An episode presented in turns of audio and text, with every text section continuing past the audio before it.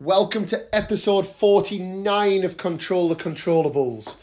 Today we have Juan Beaus and Bruno Argudo. Juan and Bruno were both coaches at Soto Tennis for a while.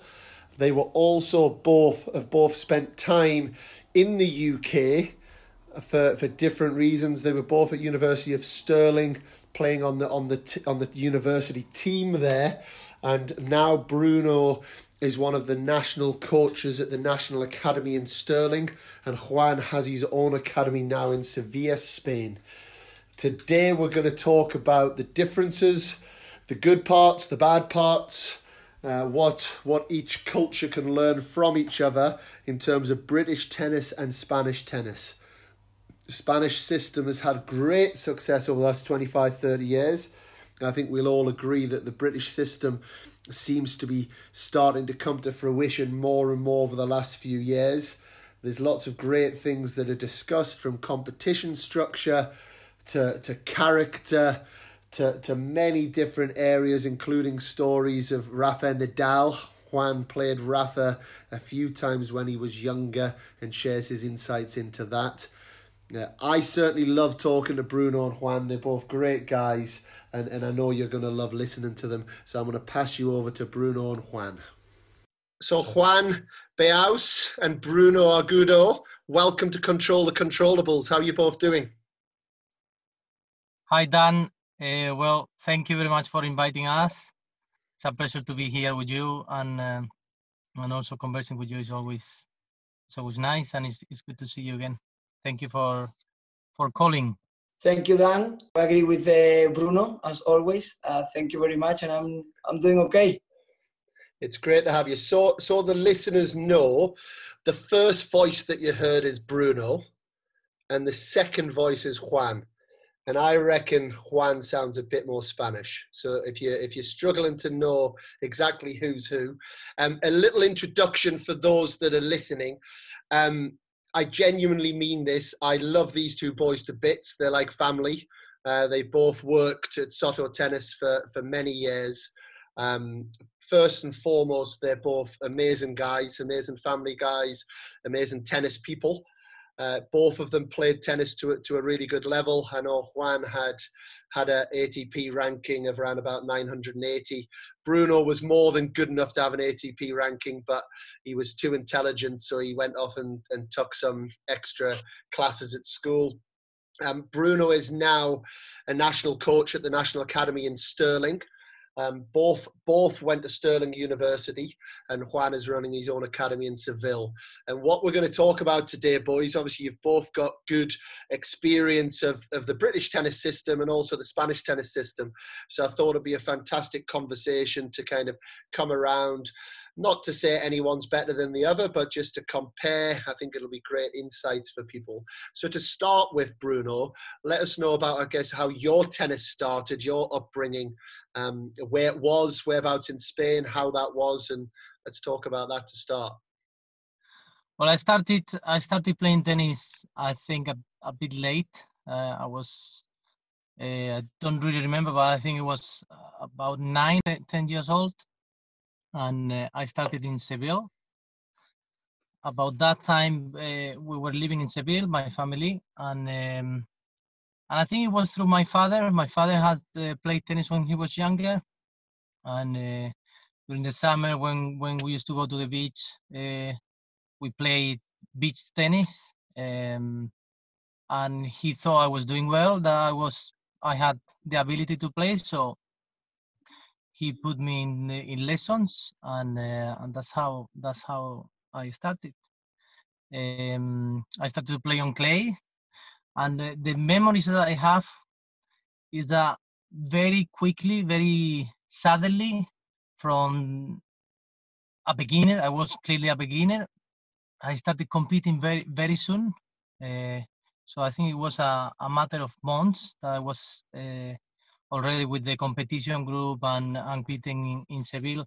I even remember uh, Juan when uh, when we were 10 or 11 that he was one of the good players in Pineda, the club, the best club of Seville, and that that's that's how that's how it happened. After a, a year or so playing in Seville, I moved to to Jerez, which is a bit farther farther in the south. And uh, from playing on clay, I changed to play on hard court And uh, so for four years or so, I, I was playing on hard court every day, training on a daily basis on hard court And then when I was 15, 16, I moved back to Seville to train in the in the federation together with Juan as well. And that was again back to back to the clay. So in terms of my tennis development, I have experienced both. Yep. The beginning on the clay, going through the hard court, and then the clay again. Which uh, we will talk about that I, I think during the during the podcast. Absolutely. The difference between the clay and the hard court. absolutely. And Juan, when did when did you start? Were you an early starter or a little bit later? No, like Bruno? I was I was really late. I started as well as Bruno, like nine years old, something like that. And I, but I, I, I was a sporty mm, boy. I was all the time playing football, playing whatever. So I was doing a lot of things. My dad um, used to be a handball professional player. Um, my family a footballer as well. So, so my club was a good uh, good place to start playing tennis. It was a little bit late, but I improved really soon. I got my with my age maybe in three months, four months, I don't know. And Yeah. I remember the first first time they moved to the competition level or whatever at my age. I remember to that I lost 9-0. Yeah. Was, uh, yeah, was just in, in so I think actually it started in September and in December that was the uh, Christmas event or whatever. They moved to me and there was a competition and I lost 9-0 and I was I was so angry. But one month after, I probably beat the guy. Right. so, okay. but I, I don't know. I really like it, and I remember when I I was like working hard. I love it. Um, and yeah, and improved really soon. And when I was age 12, I was probably the best one in my in my club of my age. Yeah.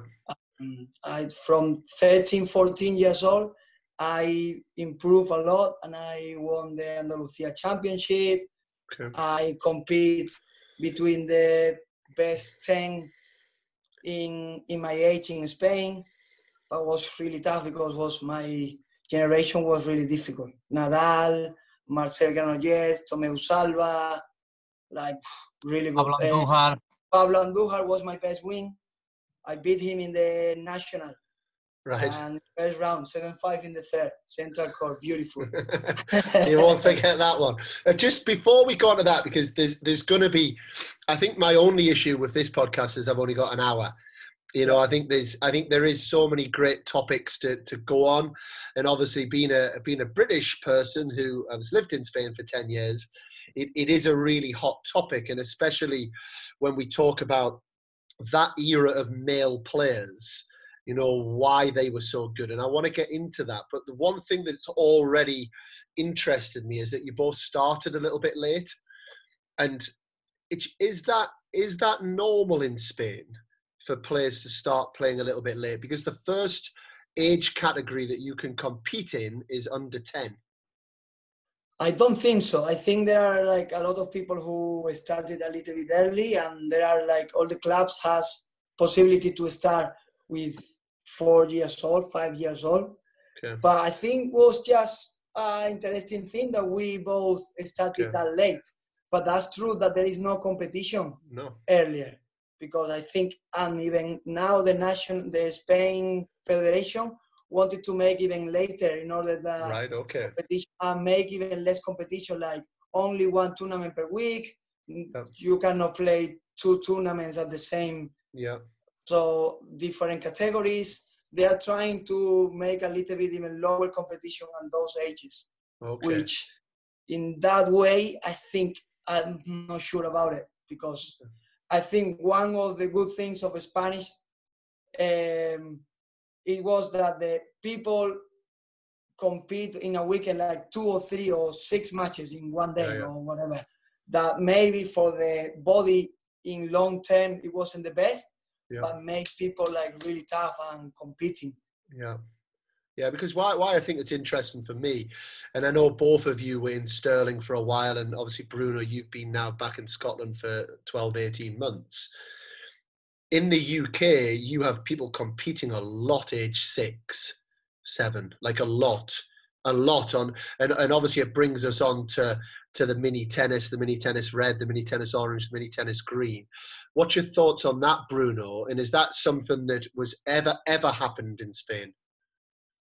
Well, when I started playing tennis, obviously there wasn't red ball or green ball Yeah. or orange ball, and uh, and to be honest, I don't have a very clear opinion on on on that. I'm I'm not sure if it's better or worse Okay. to play with uh, with the softer ball.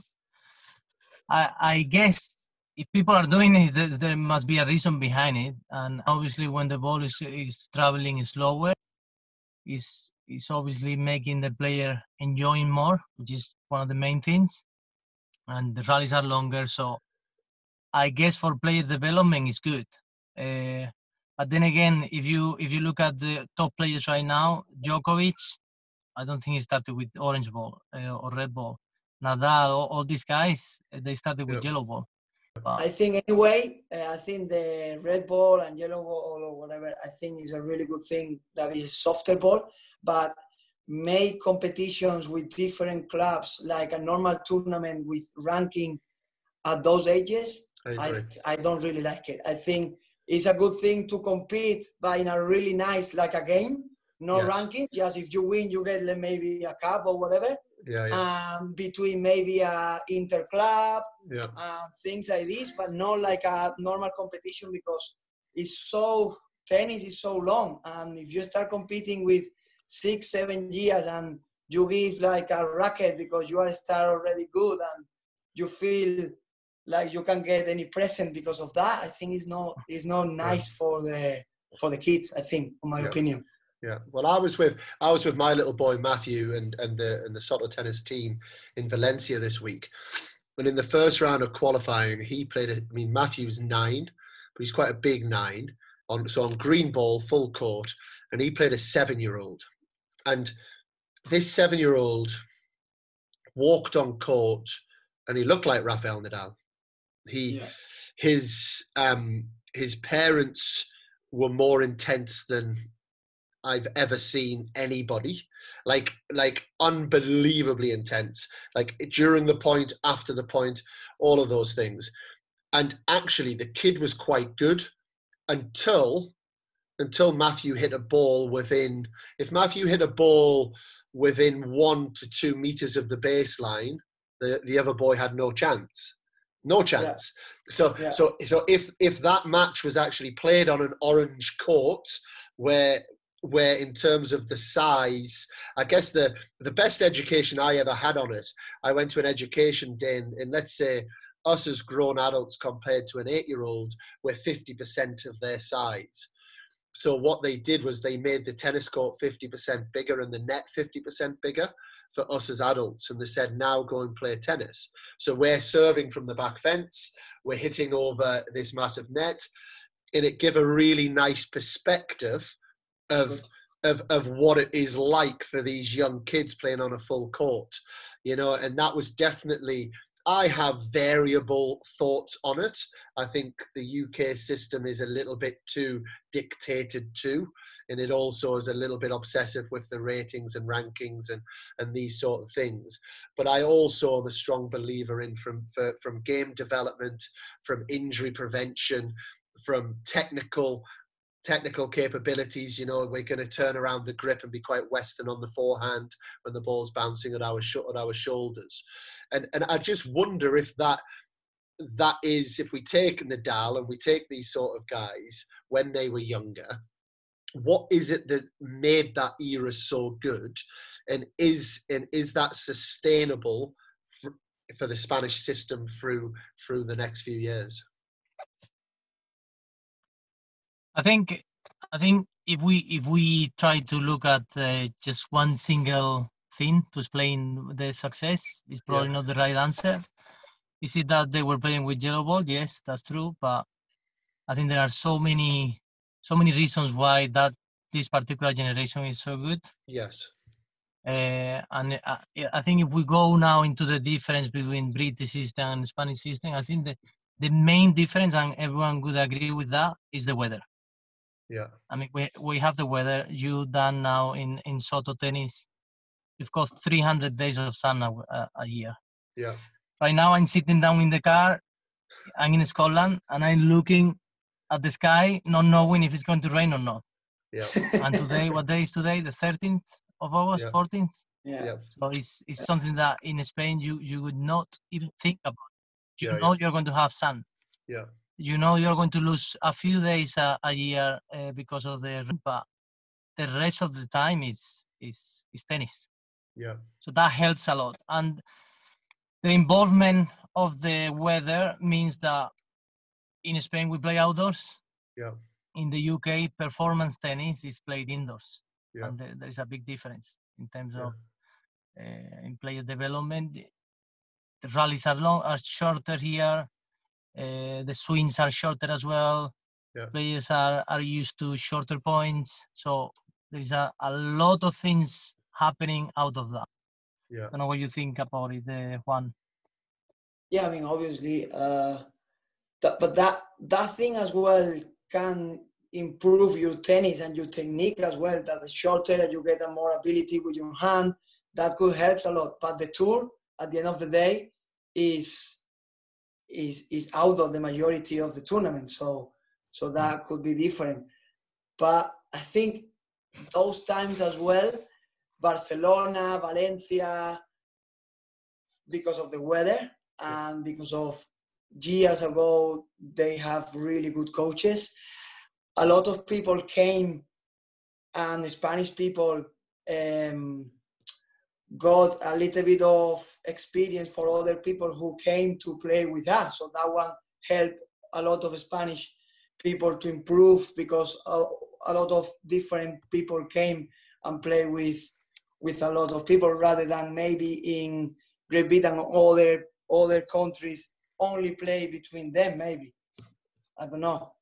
So i think Oh, what, what you're saying is that because we had a good reputation, we were attracting people to come to That's it. Spain, that's and it that also enrich our tennis as well because we got to play it. with the other different people as well, with different styles and everything.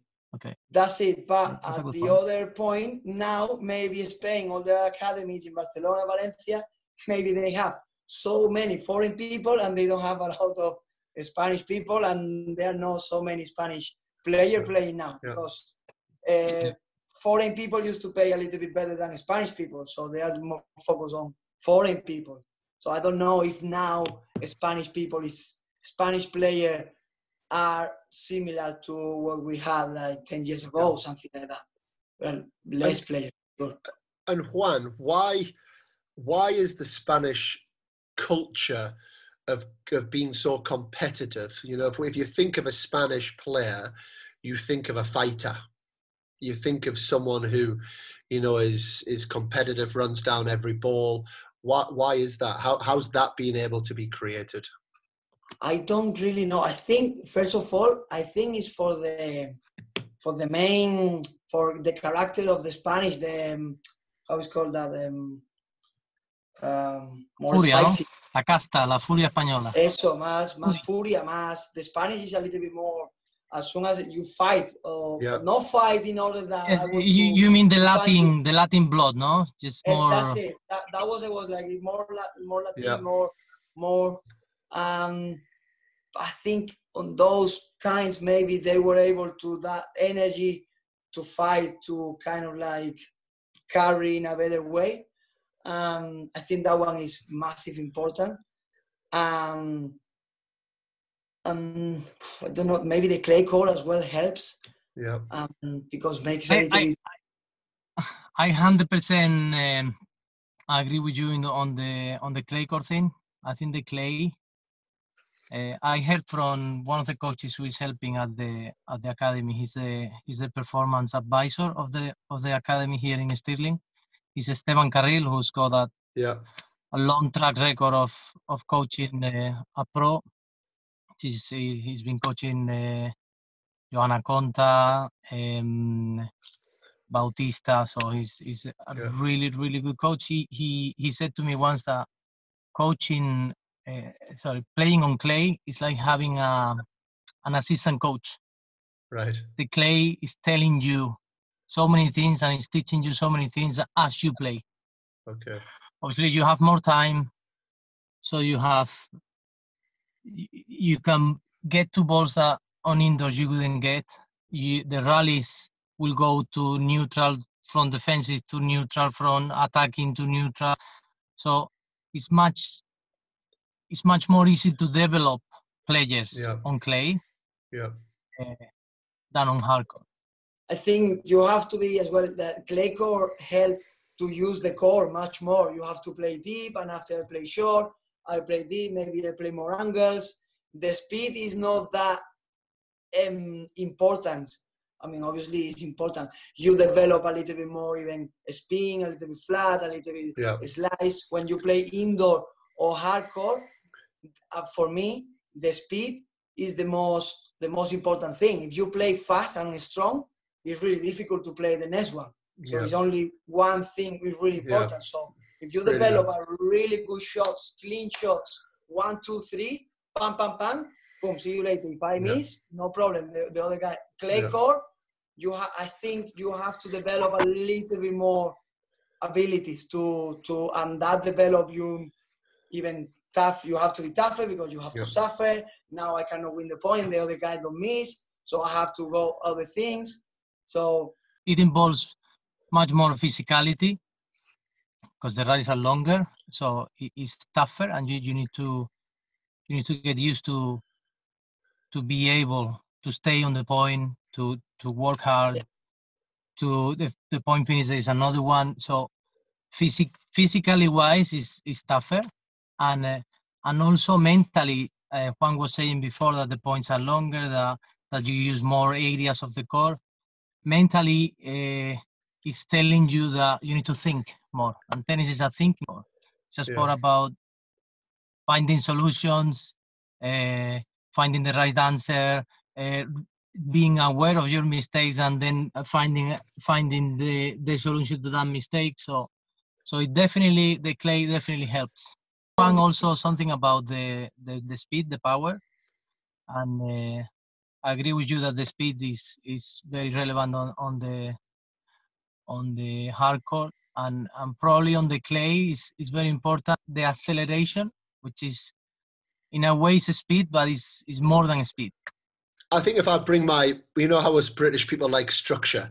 So if I was to kind of bring like a bit of that British structure in of going, well, our, our four performance factors. So if we look at the performance factors, we look at mentality. You know, if the if the rallies are longer, if you have to do more to win the point, you you you have to be more resilient. You know, I also think the scoreline. If you're five love up indoor hard, the set's over if you're hmm. five love up on clay and somebody starts to break you down and find the patterns that are working before you know it 20 minutes later you're five all so i think from a mental standpoint you do get tested in lots more ways from a physical standpoint.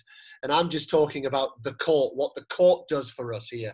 You know the assistant coach which i think esteban puts very well. From a physical standpoint the matches are longer the rallies are longer. You have to create more power yourself so you've got to use your legs more. You know you have to develop more leg load you know so so it's taking care of that. From a tactical point of view you have to be smarter you have to find ways of breaking your opponent down and and then the last one i i think and this is one that i'd be really interested to hear your guys thoughts on i think technically quite often the spanish players aren't as good actually.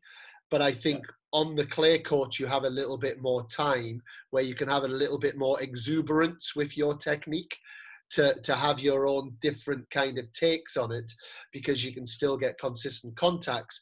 Whereas in the uk if you're playing on faster courts you have to have really quite compact technique to be able to like you're saying get those consistent consist, consistent hits so it's 3-1 to spain for the clay courts yeah, yeah, definitely.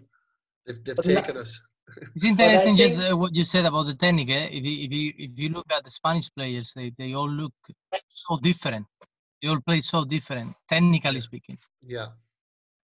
But yeah, but uh, I mean, but for example, now as the hard court is usually slower and slower, the majority of the of the hard court is getting slow, Yeah. slower. It's not the same as 10, 15 years or 20 years. Actually, in the ATP, there is no a tournament where the core is really fast. That that is not happening anymore. Yeah. Or maybe one or two in the tour. Now it's slower and and I think now probably it's changing a lot because I remember to play indoors in the UK in Stirling and the core is not fast at all at this indoor. Yeah. So that one I think is, We, is we, to, to be honest, we, we're very lucky with the courts here uh, because even though it's indoors, they are pretty slow and the ball kicks high. yeah. So at least you're getting the chance to to, to play at different heights Yeah. rather than always three playing balls- at the hip to height or, or even lower. when I played with with the Wizard, With Alan McDonald, no? Alan McDonald. Wow. Such a good player. I play with him and I say, next time play in clay court. I said, no, I don't play in clay court. He's smart. He's smart. I have to. There's a couple of things that are re, is really on my mind. The first one is why hasn't the Spanish system been as successful for female players? Do you think, as it has for male players?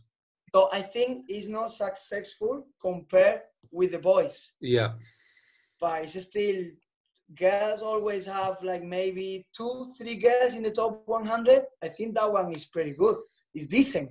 It's not like And, But the and problem if you is if you go back in time, you go to the 90s. We had Arantxa Sanchez Vicario, we had Conchita Martinez, yeah, we had Vivi Ruano, we had Magüi Serna, we had quite a lot of players that were uh, good. Maybe not as good as the as Nadal now that eclipses everything, but still very good. I have an opinion Sorry. that I have an Sorry, what? opinion on it after being here for ten years. So if I take the Spanish the Spanish system, for lack of a better word, you know what I see is I see lots of competition. I see unbelievable fighters on the court. Everybody, you know, even like I say, my boys playing competitions the last eighteen months. Every eight-year-old fights, every nine-year-old fights, every twelve-year-old fights, every fourteen-year-old fights, every sixteen-year-old fights. You can you can get into any competition at any time. You enter a competition, you play a competition. It's less it's less strategic. Yeah. But what I also see, which I think suits males, is I see groups traveling together. You know, I see I see coaches at tournaments a lot more in Spain than I do in the UK. Yeah, I agree on- with you on that. on, on a on a week to week basis. You know, not just talking about key national tournaments, talking about just local tournaments. Local tournaments. You've got a coach with three or four boys. And my theory on it, and please dispel this theory, shoot me down. You know, all of these different things. Is in general, boys like to travel in groups and like camaraderie and like to push each and like to push each other. Whereas in general, girls like more one-on-one attention, like to do the things their own way, and maybe the Spanish academy model doesn't isn't conducive to that. Is one of my thoughts. I completely agree, Dan. I never thought about it, but 100%. 100%. Because when I was a player, we had some girls that, to be honest, they like the the group and the staff, but no, not that much. And and when I work with girls, at the end of the day, obviously there are less, that's for sure but they prefer to be a little bit more, or even they're in group, there are always some fight. I don't want to play with that one, I don't want to play with this one. That doesn't happen in usually with boys, and if, if that happens, the coach can say like, you don't want to play with with this one, but you're gonna play six times. And with the guys, you cannot do that. usually, usually. And I have to stress it's a generalization because Yeah. somebody who we all know very well, Ali Collins. So if Ali's listening to this, which I'm sure she will because she loves you guys to bits as well. Ali Ali came to the academy and what she wanted is she wanted to travel in a group. You know, so it is a generalization, you know, and it does it does work for, you know, for somebody like Ali being in a group is fantastic. But in general, I do think that that's that's the case. To quickly shift a topic, and again, the listeners will kill me if I don't mention this. You mentioned that you guys were brought up with. To be honest, I stopped listening at Rafael Nadal because he's such a superstar that there's lots more people. What can you share with us about Rafa as a junior? And and I guess how how good did you guys think he was? Did you would you have picked that he was going to have the amazing career that he's had? Well, uh, I think one you you played against him, didn't you? When uh, Yeah, I played when you were maybe twice. 13, One- 12, something like that. I I never played against him. I've been in the same tournaments where he was, and um, I just remember that he was just a normal kid. Yep. Normal kid playing football uh, in his spare time, doing, being with other kids, just completely normal. He was just so good at tennis. Yeah. Uh, but I, I just don't, uh, don't think he w- he was, he was any different than any other kid. He was doing a normal life. but I played with him when I was 11.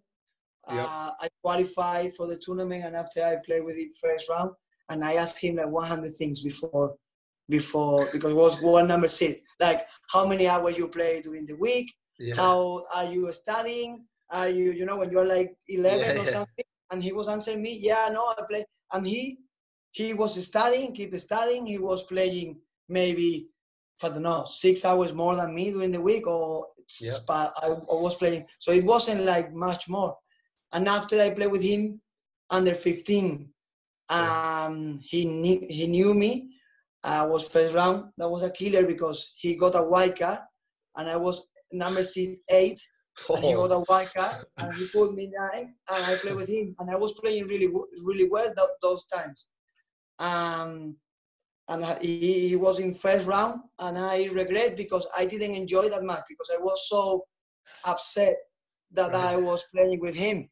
But I play like angry from the first moment. But that angry that suddenly I start playing well was six two for him six one, and I was 2-0 up or 1-0 advantage. I play my best point, play to his backhand, go to the net. You know that I never go to the net.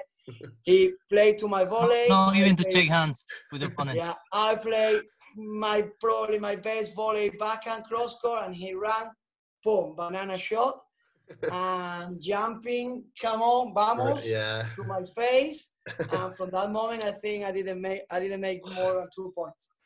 And and even from the first game, even first game, he did a pump up, like yeah. showing me that I'm here.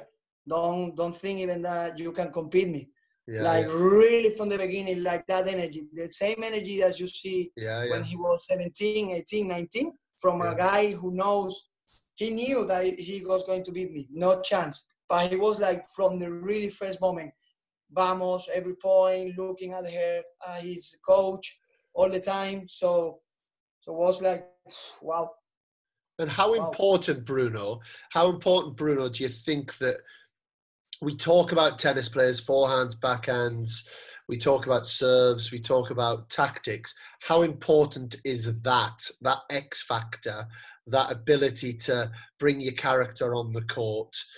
And, and is it is it spoken about enough in tennis?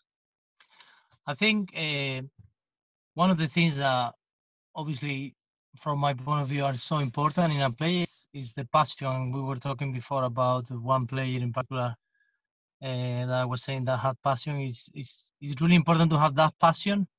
And uh, if you if you have a look or if you you scratch a bit in the surface right now, to the players, the players at your academy, for example, Soto, the players at, the, at your academy, do they watch tennis when they get home? I mean, I, you, I, I know, I know exactly what you're saying, Bruno, and I know exactly the ones that have the passion and exactly the ones that don't.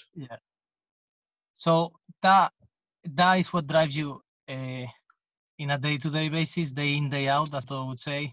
Yeah, Soto Tennis Academy would say. Uh, if you don't have that passion, it's, it's really difficult to, to to put everything into it. absolutely. So I think we, we we're trying at the academy. We're trying for the kids to to be more aware of that. I think it's really important to watch tennis on the TV, to Definitely. to see to see the players, to see what the players do, the male and the female. to see the technique of the players, to see the tactics, to see the solutions that they find, to see what they're going through. Uh, I think that's that's key and very important. And more important for me is to listen to coaches. Not even in the in the moment that one is playing and the coach is speaking to him. Is the one that maybe there is two coaches having a coffee or watching a match, and the players sit down close to the coach and listen everything what the coach is saying to the to the other coach. Or I remember that I I loved I loved to to to be close to other coaches, and I remember Galo Blanco, uh, he was a coach, and with Juanse and a couple of guys, and I was trying all the time just to be around them to learn and to. And when I was a player, if someone someone of my team was playing, um, apart from I wanted to watch, but I wanted to watch close to the coach because I'm pretty. I was pretty sure that I was learning something. But even yeah. I didn't think about I'm gonna be close because I'm gonna learn. Yeah, it's just that passion was in me. Now, now my players, for example, I'm play, I'm watching a match and the players are moving, go, go. Come on, guys, you are like really yeah, young. Stay here and, li- and listen because that moment that he's uh, 30, 40 and he'd make a double four, uh, you are gonna do tomorrow. And maybe if you're close to me, okay, that's normal. Uh, that happened. Now you go to the tower, thing, bam, bam, bam, bam, and you can learn. And now you can see the difference between one and the others. And the majority of the young people, I think now, they don't have that. They prefer to be with, or they are close to you and they're with the phone. And yeah. they're asking you every five minutes. How's the score? Social media. I mean, how how you can say that? What is the score? If you like, you asked me like two yeah. minutes ago, and it's like, mm, yeah. like break points. Like, what are you saying, man? Yeah, what to and feel. That, that me to feel it to feel a tennis match you have to know the score and you have to know exactly what's happening yeah. otherwise you don't have the context yeah. you don't have the context I, I think it's it's such a great point that you guys make on that you know and, and and the word that comes to my mind is curiosity and if i think of certainly the greatest british player who by the way to the listeners we're working hard to get onto the show he he never stopped watching tennis. He never stopped being at tournaments. You know, Dan Evans as well, British number one right now. He was at tournaments from seven o'clock in the morning till seven o'clock at night, watching. Should have gone cross court there. Should have sliced there. This is how we we really learn. But without the passion, without the curiosity, you you can't just keep telling players to do that because they're, they're, they're going to resent us and they're, they're not going to do it. So we have to install that passion. But that seems to be there, in, for my eyes, that seems to be there in abundance in Spain. Going back to the, on, to the difference uh, between t- British tennis and, and uh, Spanish tennis, I, I think Dan, you said before all the tournaments. Yes. And uh, and it is true that the, the network of tournaments that we have in Spain, that you are able to play every single weekend, is a is a massive advantage. Yeah. Also, you have so many tournaments that you can even pick where to play. You go to Malaga, you go to Sevilla, you go to Cadiz, yeah. um, and, and just the fact that you are playing always against different people, that you are competing in a in a daily basis. Uh, not long ago, Leo from the the head coach of the academy, uh, where I work right now, um, he said that he's he's been coaching in the USTA USTA before, so he's uh, he's friends with uh, Jose Higueras, with um, Ivan Lendl, and all these yeah. great great names. And one of the things that Ivan Lendl said to him was that the player needs to play 14 sets per week. Right. Uh, so apart from the technical work, apart from the, the, the drills and all the baskets that you would do, the player in the afternoon is to do his session of match play, just to to feel to feel uh, yeah. playing. Yeah, it's actually happening. Yeah. So 14, maybe 14 is too much, but 14 is is two sets per day. Yeah, yeah. Which is not a crazy idea. No, it's not. Well, we've got we've got a young player in our academy right now who, in the last five weeks, has played 23 tennis matches. That's now, now we've then got 16 year olds at the academy who over the last five months have played zero tennis matches. you know, and it's like, and, and, again, it comes back to this actions speak louder than words. You know that, that you have to be out there competing. Um, or, I cannot or, imagine. I cannot imagine that first match that he plays after five months. Like he cannot hold the racket for sure. At least for me. It's, it's, it has to be normal. We have to normalize competition. Yeah, for yeah. sure. One one challenge on Spanish, and and yeah, I'm going to challenge it. Is if I think of if I think of Spanish tennis over the last few years, um, they're been the best competitors or up there with the best competitors in the world, and they've learned to put lots and lots of tennis balls in the tennis court. As the game evolves and is evolving, you know, the game's evolving into being a little bit bigger hitting, a little bit more high risk. You know, you, you have to have weapons to, to be hurting. Do you think the Spanish system will go with that? Or do you think the Spanish coaches, the Spanish system, will be will be stuck in its way that it's been in for the last 25 years? And I guess lastly, is that going to be enough to keep producing top Spanish players? Juan. Um, I mean that's a really interesting question because I think I think now the, the top players obviously they evolve a lot. They change the way yes they're playing for sure, like for everyone. Um, but I think at the end of the day, that discipline when you are like younger, like 10 to 14, 16, that playing a little bit like old times, that brings you a little bit more for me, more base, more foundations, as you usually yeah. call, like the house first, and after the TV and those things. So I think that Spanish mm, way, I think is not gonna change so much. Yeah. But probably as soon as they improve a little bit more and they start in 15, 16, 17, that start a little bit more focus on those weapons to yes. adapt to the new tennis. I yeah. think. I think I'm not sure. Maybe not. Maybe maybe you go to another academy and they think that they, from the beginning they have to try to play five six shots all the time. But yeah. I don't really think that will happen. And from my point of view, that wouldn't be a good idea. Yeah. I prefer foundations first. Yeah. And get solid, get get those you say strong legs, good stand, all those things. And yeah. after when you get that one and you know to make ten balls, let's try yeah. to win the point in eight. When you make eight, let's try to make in six. Yeah. But Good. at the beginning, I think has to be more discipline that. Yeah. So what? So what you're saying is you're you're saying up until probably the age of 16, actually the Spanish way is developing those fundamental areas of yeah. of head, heart, legs. You know, ultimately, you know, ball ability to repeat, ability to you know not not break down, ability to have resilience, ability to play with physicality, and then as they get a little bit older, they they start to then, as Rafa has done, you know, Rafa has noticeably changed the way he yeah. plays in the last four or five years. He's now very much more aggressive in the early phase of the point. He serves yeah. better, you know, all of these things than maybe he used to five years ago. What do you think on that, Bruno? Well, the the answer is clearly Rafa Nadal.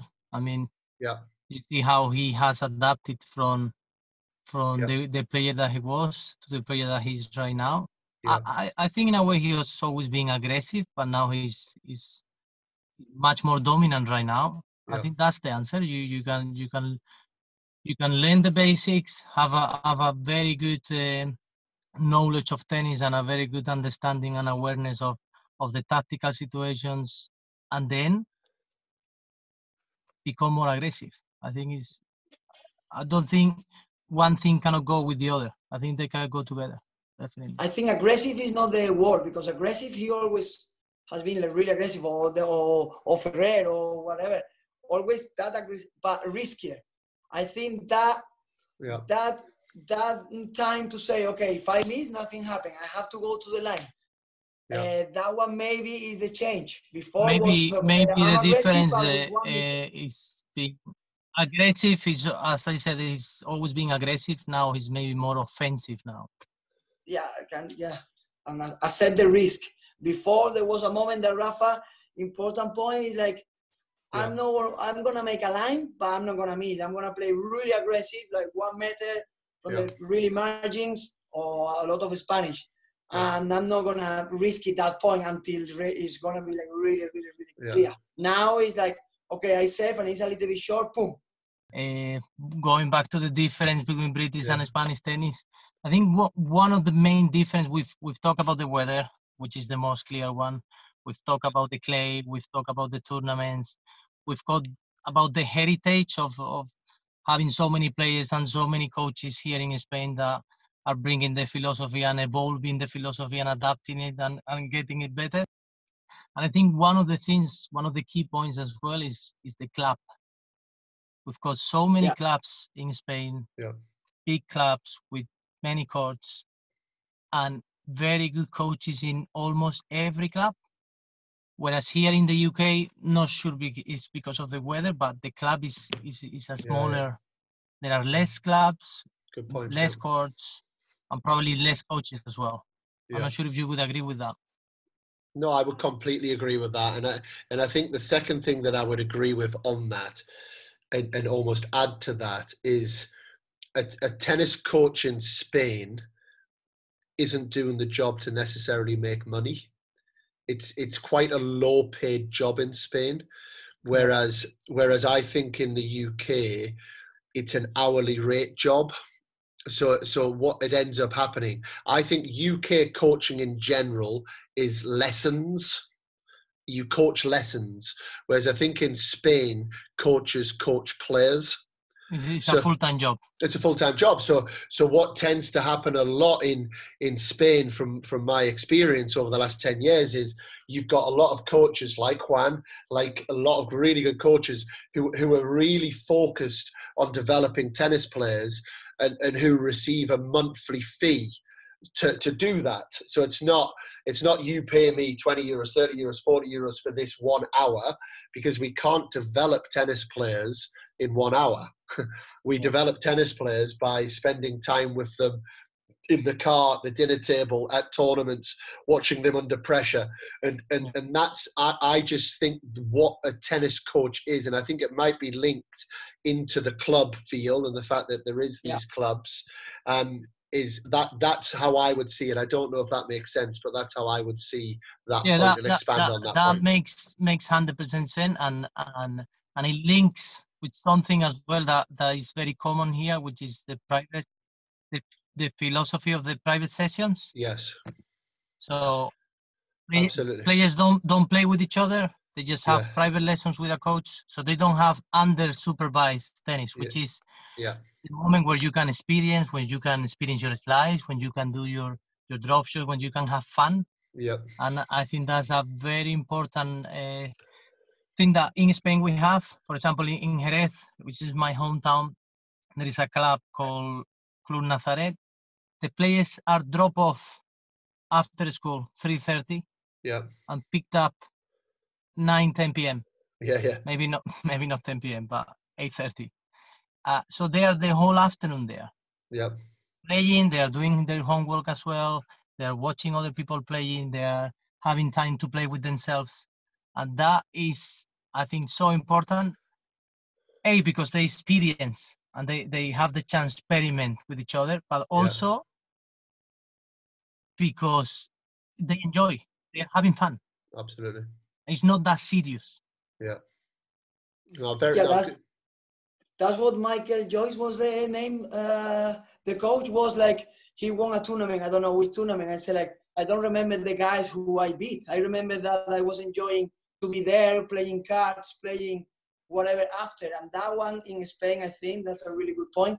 You are usually, at least what I know, you just went to the club and you play maybe two, three hours, and you stay in the club, and then maybe you play another. You you do the homework waiting for one lesson or to the other. It's not like one hour and after I wait another hour and uh, you you were like in a group usually, especially with I never had a individual lesson until I was like 14 or 15, and maybe because uh, the other guys had to study, it was a group. Um, Yeah. So, but now, for example, that, that, that doesn't mean lesson- that we don't do the individual work with the players. So, for example, Yeah. if uh, at the academy in, here at the academy we have two players per court, you have time to go and individualize a job. Even if they are doing Oh. nine drill, everyone is is doing a specific thing. Of course, yeah. Um, Of course. Uh, Bruno, I'm conscious of your time. I have two more quick topics.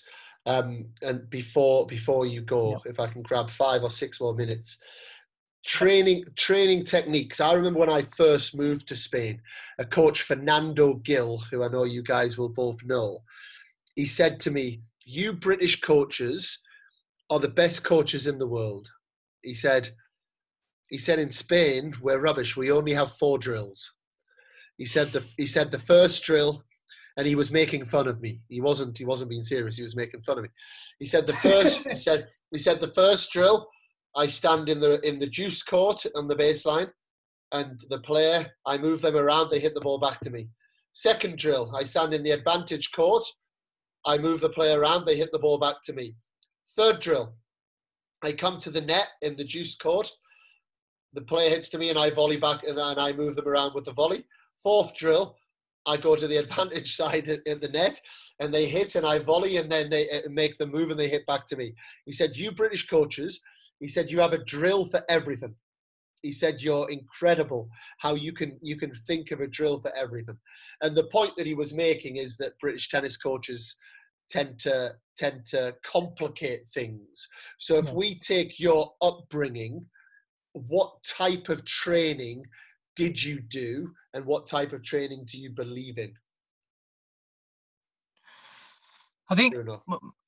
There's another thing that I, I wanted to say and we haven't mentioned um, when we talk about tennis in Spain.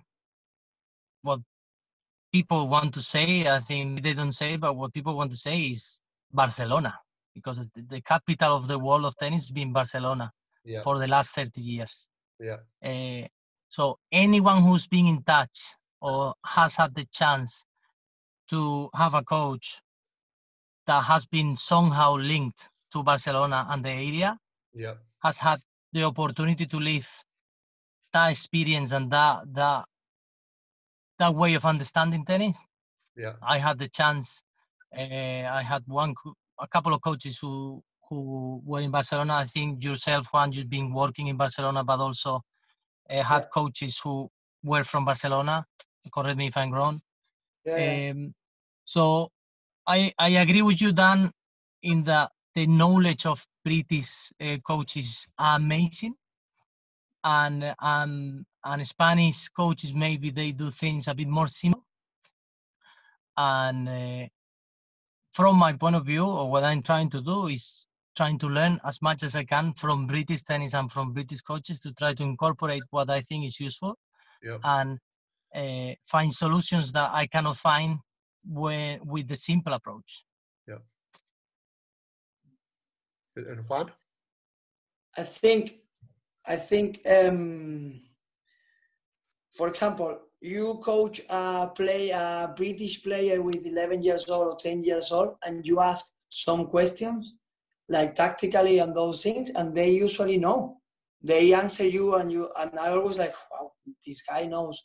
This guy knows, and the Spanish probably don't know, but he he does.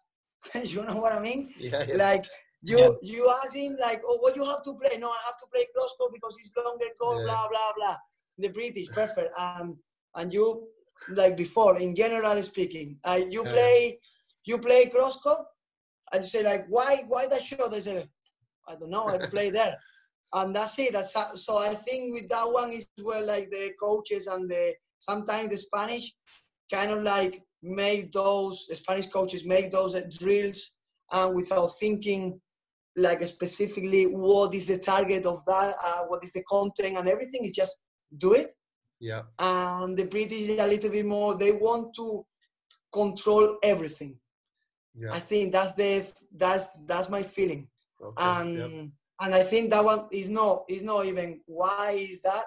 The Yeah, yeah. Spanish like ah, whatever I do whatever because uh, I saw, and and nothing like try to to get everything in details. Yeah yeah Um, so that I think could be a really balance, a, a good Yeah. balance there.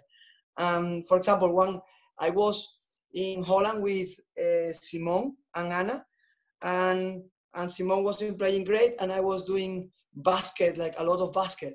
Yeah. And one Australian coach came to me and said, like, why why are you doing so many so many baskets?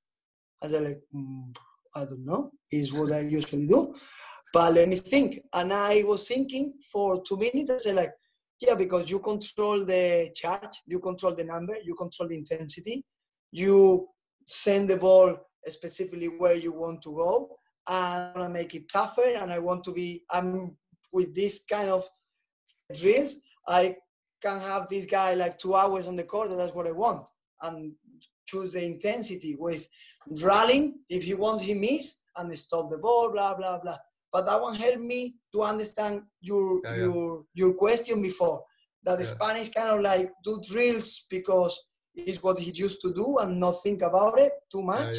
And maybe British, for my opinion, maybe just thinking too much and look for so many things. Yeah, very good. answer. Sometimes it's just play. Yeah, it's good. Very good answer. And my my last one with you, Bruno, while I while I've got you, and then I'm gonna keep you Juan for a couple more minutes. If we were to take the best bits of both cultures, because I think the one thing we can say is, you know, if we take the UK's game now, I think they've had a lot of very successful juniors you know, we're starting to now, I think there's four or five top 100 players in the world on the men's side, three on the women's, you know, certainly doubles. There's, there's, there's met, there's hundreds of them. Um, so there's, there's good on the British side. Obviously, the Spanish record speaks for itself. What's the perfect blend of, of Spanish culture and UK culture? We were talking before about the passion and how yeah. the passion in Spain is is high and uh, how everyone is really motivated. Now that I'm here, and I've been here almost for two years now in in Scotland in the UK, I really feel that there is a there is a desire of things getting better. Yeah. And there, there is there is a lot of people working really hard, and a lot of people, and obviously the federation investing a lot of money into the sport. So I think things are getting much better in the British in the British system. So we've said that the Spanish system is very good and, and valid, but the British system is is good as well and it's getting better. What what things could I pick? I I, I would say the discipline of the Spanish uh, player yeah. and the Spanish system in general. Yeah. The, the, the depth of of knowledge of the of the British system. Yeah that would be for me the, the main the main two points. Very good, Bruno. If we can you... combine that with clay courts. Yeah, absolutely. You, Bruno, you go. You've got to jump onto court. Juan, you can answer the, the question, and I've got a couple more questions, and Juan can do the quick fire on behalf of you, Bruno. Bruno, it was a, a real pleasure to talk to you guys. Thank Thanks, you, man. thank you, Dan, for the possibility. Thanks for your time, man. We, we could have gone for hours. It's been awesome. Thank okay. you, Bruno. Stay in Thank touch, you. Bruno. Thank you, guys. Take care, man. Take care. Bye bye. Thank you. What about you, Juan?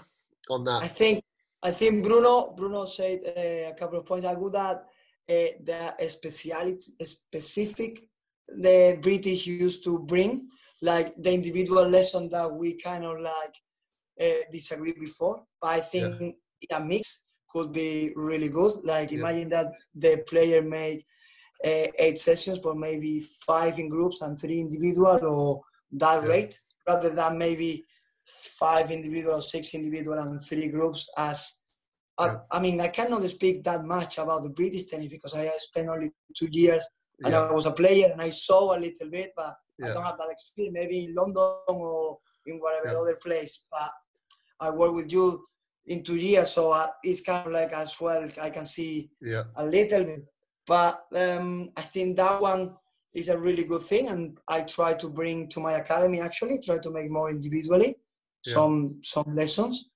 Um, and after I think now it's changing a lot because the Spanish system I'm not pretty sure that is in that good moment now because the federation national federation is not working anymore the region federation they don't they are like academies which i don't think they're good um, um, and the clubs and the academies are a little bit more focused about earn money rather than develop players. Yeah. Now, um, is which is because now there are academies. Before, yeah. like ten years ago, there were clubs where right, okay. usually one director of the club uh, got one really good player, got a really good passion, and keep going with this guy, and maybe after turn pro. Now it's just more academy directly, okay.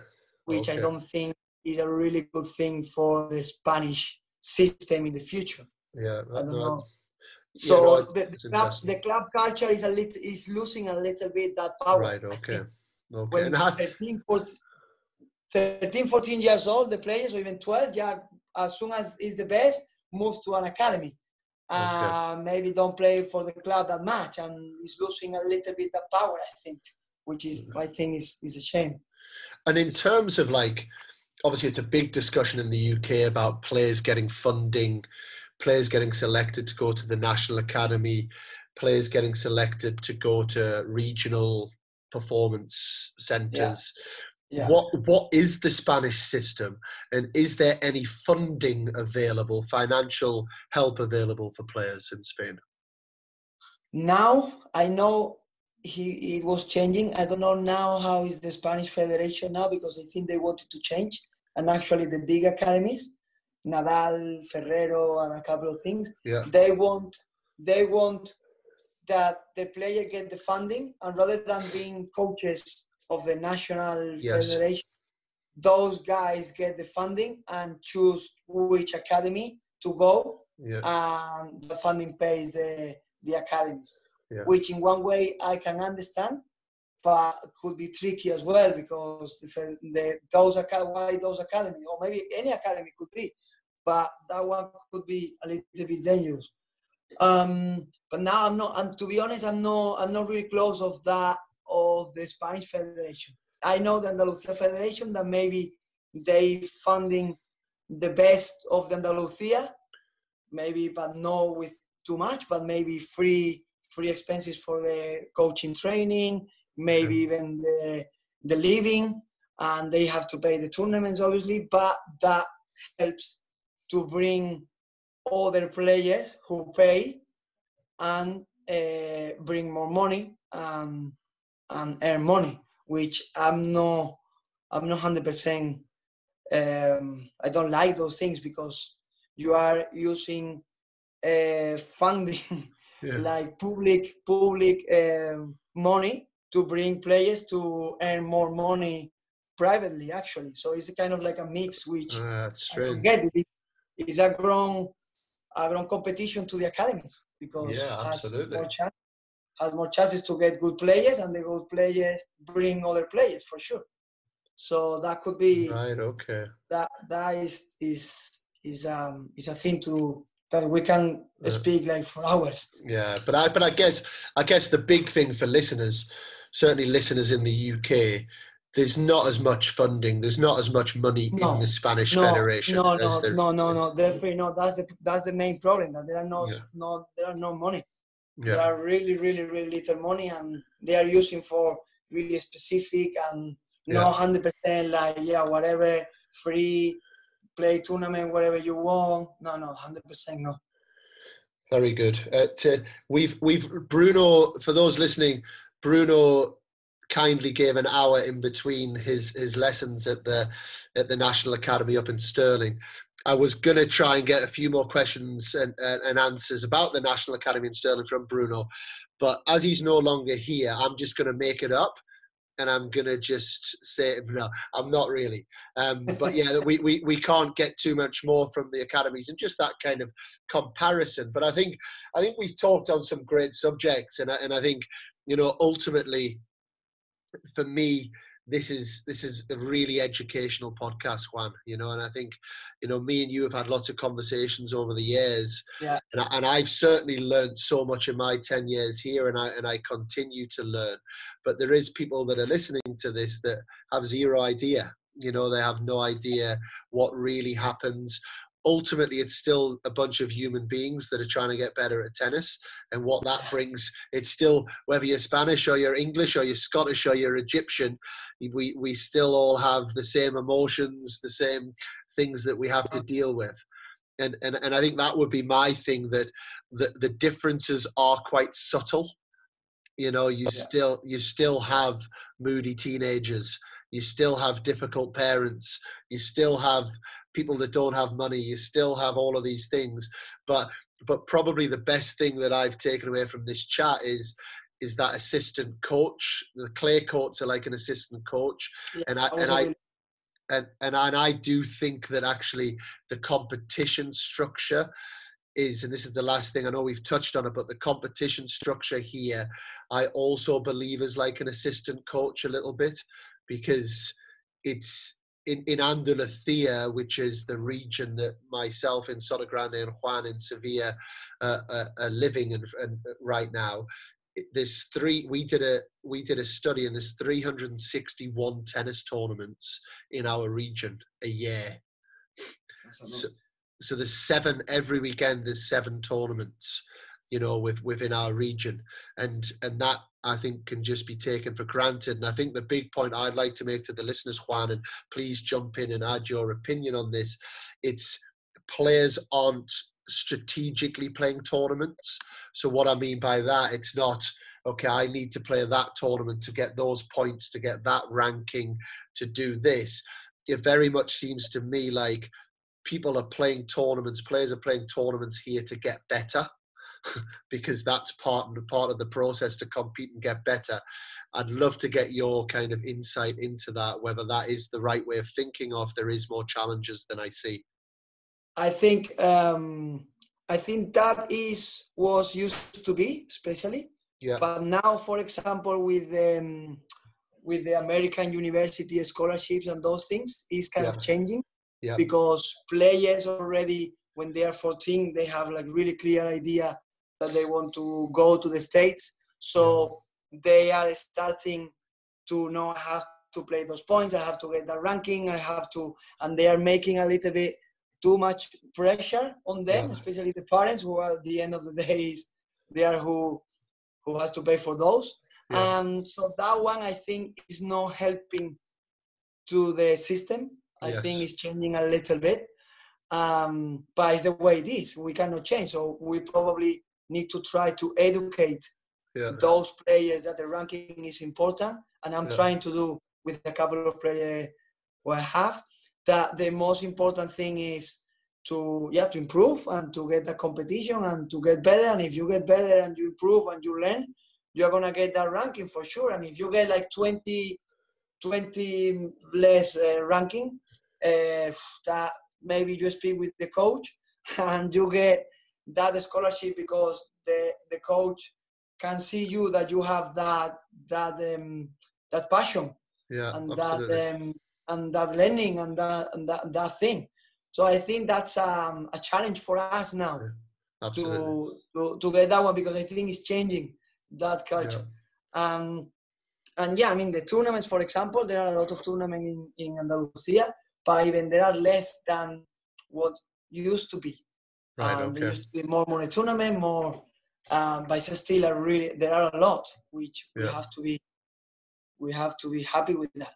Yeah. Um, yeah. So I don't know if I answer. No, very good, Juan. And I think it's uh, just Spanish. Anyone Spanish listening that's involved in in in tennis, go carefully because it's a monster. The rankings are monsters, you know. And I, it's a monster, and, and and I'm starting to see it with the UTR. You know, I I liked UTR at first, but now I'm starting to see people get obsessed with UTR like they did with LTA ratings in the UK. And and for those listening, that that's the route that you're going. I promise you, get better, be a good person, and and these coaches are sophisticated enough to find that out you know if you're if you're improving you're developing a game identity you're developing your game. You're a good person you work hard you want to be part of the team. You know you've got a good story you're showcasing all of these things.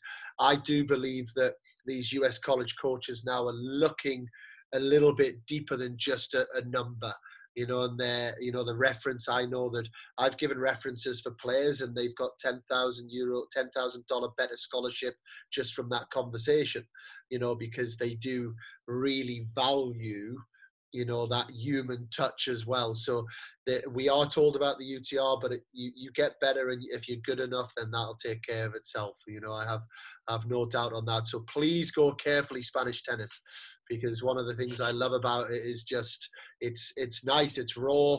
For those listening if you start a tournament on friday you enter via email by wednesday 8 o'clock you know and that's you know, which is great. You know, it's a very relaxed feeling in terms of doing that, but then highly competitive when you play. Whereas in the UK, you have to plan for weeks in advance, and it just feels a little bit more serious. Um, tradition, quick fire.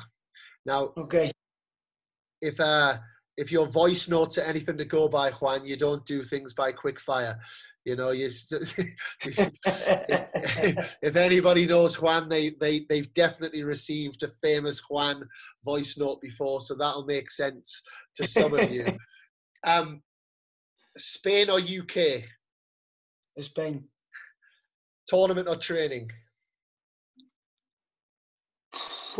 um, it has to be together. It's impossible to get separate, but uh, training during the tournament between them. Very good answer. Baseline or net? Baseline always. um, standing forward or standing back when you return serve? Uh, really from the back, standing from the back, but always thinking about moving forward. Very good. Clay court or hard court? Clay court always. and if it's indoor, even better. injury, injury timeout or not? Should it be allowed to have an injury, injury timeout? Uh, when someone gets injury to the one minute and a half. Yeah, well, the five minutes being able to bring the physio on court. Should it be allowed? Uh, five minutes. Uh, mm, yes, yes. Why not? And one rule that you would change in tennis. Um, the coaching. I think I think the coaching is still uh. Maybe maybe with some changes and not like all the time you can speak with the player, but some maybe 15 seconds every game or something like that.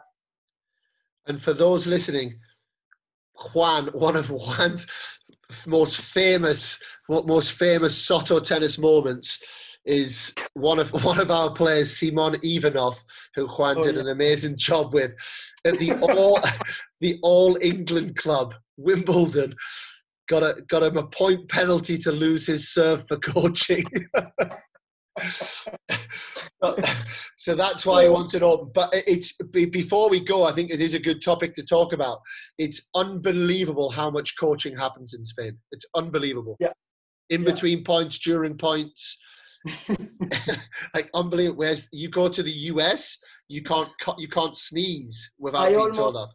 I I went uh, to Miami for a three or four ITF, and I was like, I was almost banded there. Like the, the, the one one referee wanted me to to go to the to go out of the club and say, well, what is happening? No, no, you are coaching. You are saying, and I, I, I promise I didn't do like compare what I usually do, like nothing, nothing at all. I was like, like, um, like a priest there.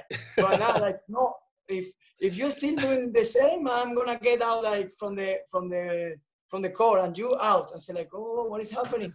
Take it easy. Yeah. But yeah. you know, I I had the same at Nottingham ITF. Nottingham ITF four or five years ago, and we got so we're so used to the Spanish way now that I mean, my nine-year-old boy played yesterday, and in in the middle of the point, the dad and the coach was telling him, "No, no, no, it's a forehand. Hit a forehand." And I was like, "What?" In the middle of the point. So, so yeah. you get so you get so used to it, and then in, at Nottingham ITF, myself and one of the coaches, we had about ten warnings for coaching and and then I was with a gut, and all what I was saying to her was, "Come on, here we go. You can do it. Next point. Come on." You know, emotional coaching, emotional. Yeah. And and one of the parents went crazy at me, absolutely yeah. crazy. And and our girl won the match, and after the match, the parent came over to me and was like shouting and screaming at me, and I said, "Look, I, it, it, actually, what I did was in the rules. You know, you Yeah. what if what I what I said, I wasn't saying hit the ball to a backhand. I wasn't saying I was just I was just giving Yeah. a, en- encouragement. You know, and and and I think there's I, I I'm with you. I think they should just open the doors to that. Uh, it actually sometimes coaches and parents will make it more difficult for the player to win because it's actually not easy to get good strong messages to our players and it's a real skill to be able to do it I remember in the US Open, just before the match, that I went with Ricardo Ojeda for Yeah. the quali, yeah and suddenly, suddenly Ricardo came to me before and said like, Juan, that the referee told me that uh, you can coach me. You can tell me when we're in the same side rather than the opposite. And I, and that moment killed me because I said, oh, I can speak, and I just blocked myself. I didn't know what Yeah, to say with that open that so that freedom and was like so was was was it's not easy to to No. to speak like like all No. the time don't need it don't need No. it it's just some details and make sure that that the player is on the point all the time yeah and that's I- it Yeah, and I, I think my only thing on it is it depends on what level you're playing because obviously it becomes a little unfair that at some a certain level so if we go to the futures level maybe 15 20% of players have coaches you know so do they should they gain that advantage to have a to have someone being able to to openly coach them when somebody's traveling without the coach and i think that's that's my only difficulty with it if if Yeah. if if you're in if you're in we're in a position where all coaches are there then then i absolutely think it would be a welcome addition. And and i and i did i mean i absolutely loved there's a there was a, an exhibition tournament battle of the brits that i that i watched with Yeah. all the top british players. And what they did is they they actually put put the coaches on the headset so you can hear them speak. And the messages were so simple. They So were the more like and probably the messages were legal you know they actually you know quite often it was it was just encouragement and you know you're Yeah. doing you're doing great you know you can do this you know and just Yeah. give it giving them that emotional support and i thought that was really insightful. But juan and also bruno i know that i haven't got to say goodbye to bruno uh, on the podcast. It was brilliant talking to you mate um and and i think it's fascinating. I think it's a fascinating subject and i think people will will really enjoy it. I know i i i will. I've learned a lot today and I hope you and your beautiful wife and daughter are good, and hopefully we'll yeah yeah get yeah we'll get to catch up soon. yeah thank you very much i hope uh, people understood me because my english is not the best i know but i think um, i really enjoy it and thank you very much Thanks, Juan.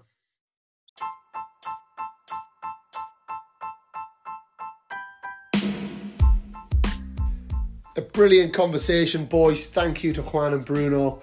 Um, miss you guys. Uh, everyone at the academy sends their love and best wishes, and we, we hope to see you guys over back home soon. Uh, hope hope everyone else really enjoyed that.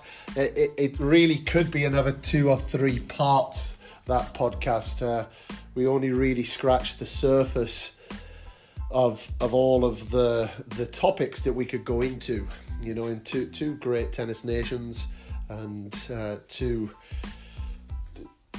contrasting styles. I think in terms of in terms of how things are done, and I think that's what makes it so so fascinating as well.